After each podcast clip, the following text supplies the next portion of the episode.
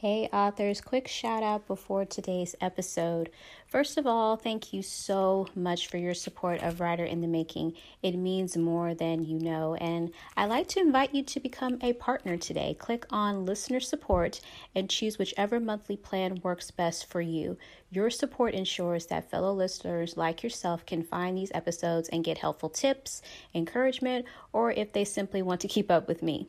Subscribe if you haven't already and leave a rating or a review. It helps spread the word. Thank you all again. I appreciate it. Talk to you guys later.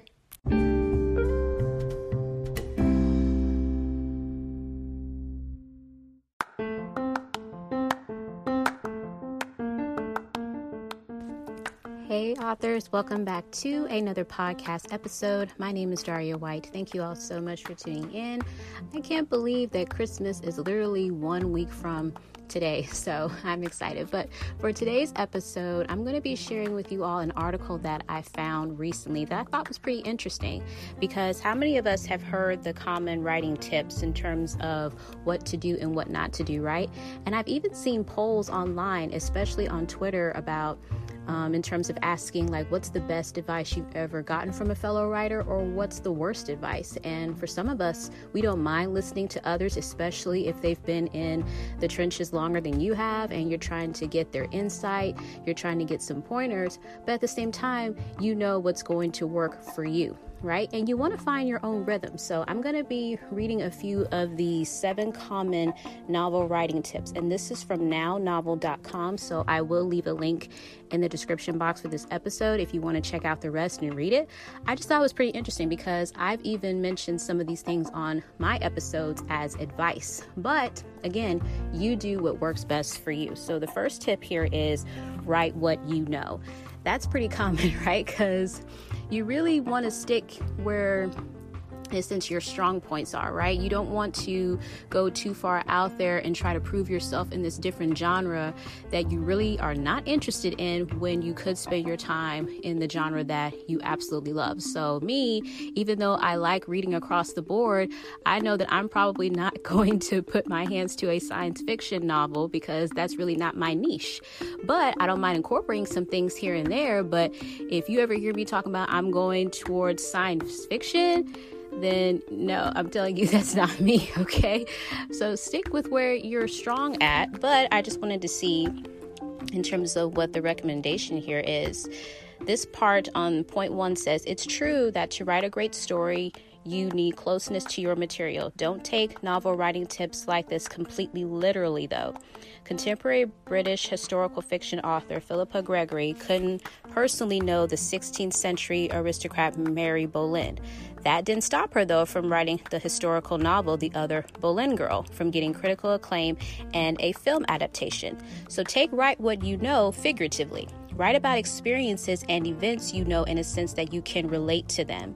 If you can relate to your material, then this emotional or intellectual closeness will filter into your work and affect readers. So I do like that point. So while I do write what I know, I also like to incorporate some different experiences, things that I'm interested in, and I go ahead and I add it into my book. So Point two, we know this one show, don't tell. I've said this, you've heard me share it before, you've heard it from other authors that it's best to do more showing than telling. But I'm honestly an advocate of doing both. So, my question that I ask myself is Is it moving my story further along? If I'm just adding a lot of fluff, just to get a word count, then I need to cut it. But if this particular piece of work or narrative is moving my story along, if it's setting the theme, if it's setting um, in terms of the mood.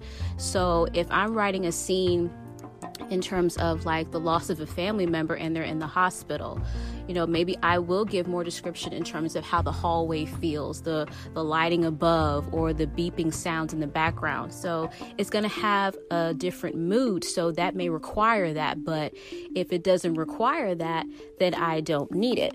But with this point right here it says, Show, don't tell is good advice in some respects.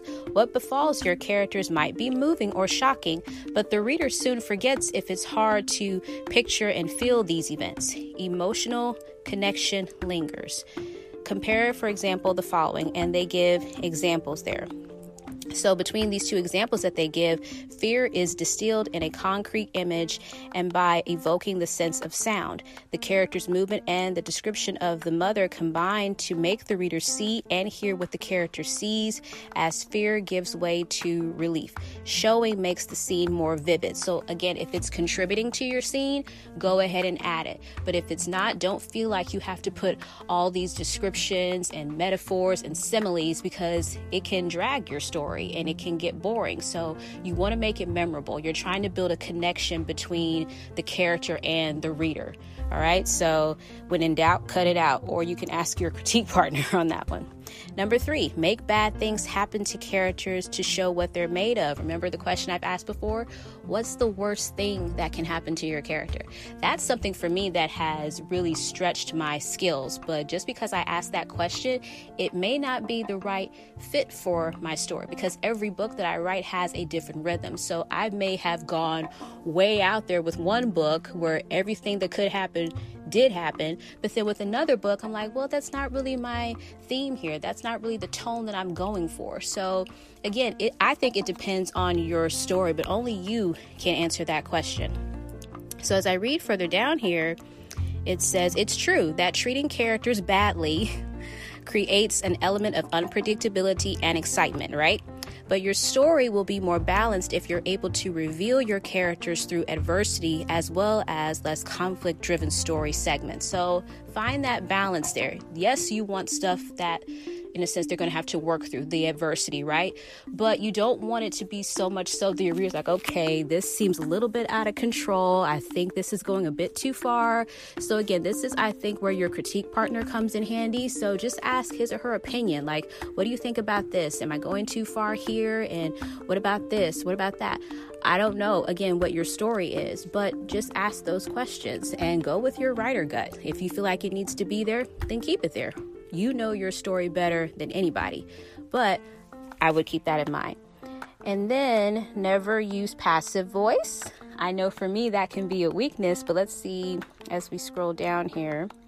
One way that you can use passive voice is to reinforce the sense of a character's passivity in a scene, but do this subtly. As a rule of thumb, choose the sentence structure that is clearest and most concise. So, I know for some of us, I know I've heard it that passive voice is a no go. You always want to stay in the action, make sure it's an active voice. But I think if you're using it subtly and again, it's needed, then go ahead and give it a shot. Number five, shun the adverb. Number six, create complications in the middle of your story. And then finally, number seven, which I know I've said and I do advocate for, focus on the action. But let's see here. As I scroll down, even if you're describing a static scene, imbue your descriptions with active words. Create it because it creates contrast and you're able to think about anomalies. Ask what does this scene have that stands out and makes it worth translating into words for someone else to see. Keep in mind Keep this in mind so you write great pages even though nothing highly significant is happening. So, again, I leave that up to you. But I know for me, if I don't start where the action is and keep the focus on the action, I do have a tendency to drag out my scenes to where the pacing is just far too slow. So, I think this also um, should take into account about knowing your weaknesses as a writer.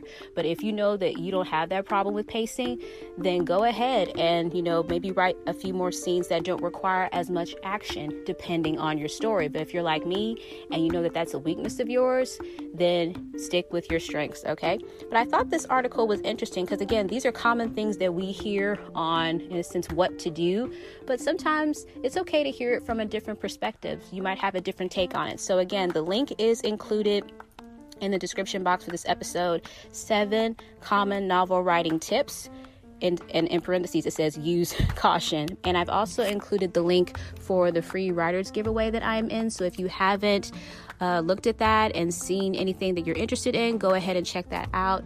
I'm also on there, and they're also um, are some great other resources that I think would be helpful to you from editing to marketing to how to write when you have kids and how to take care of yourself as a writer in terms of self care. All that there is available to you, and it'll be from now up until January the 9th. So you have time, but make sure that you don't forget.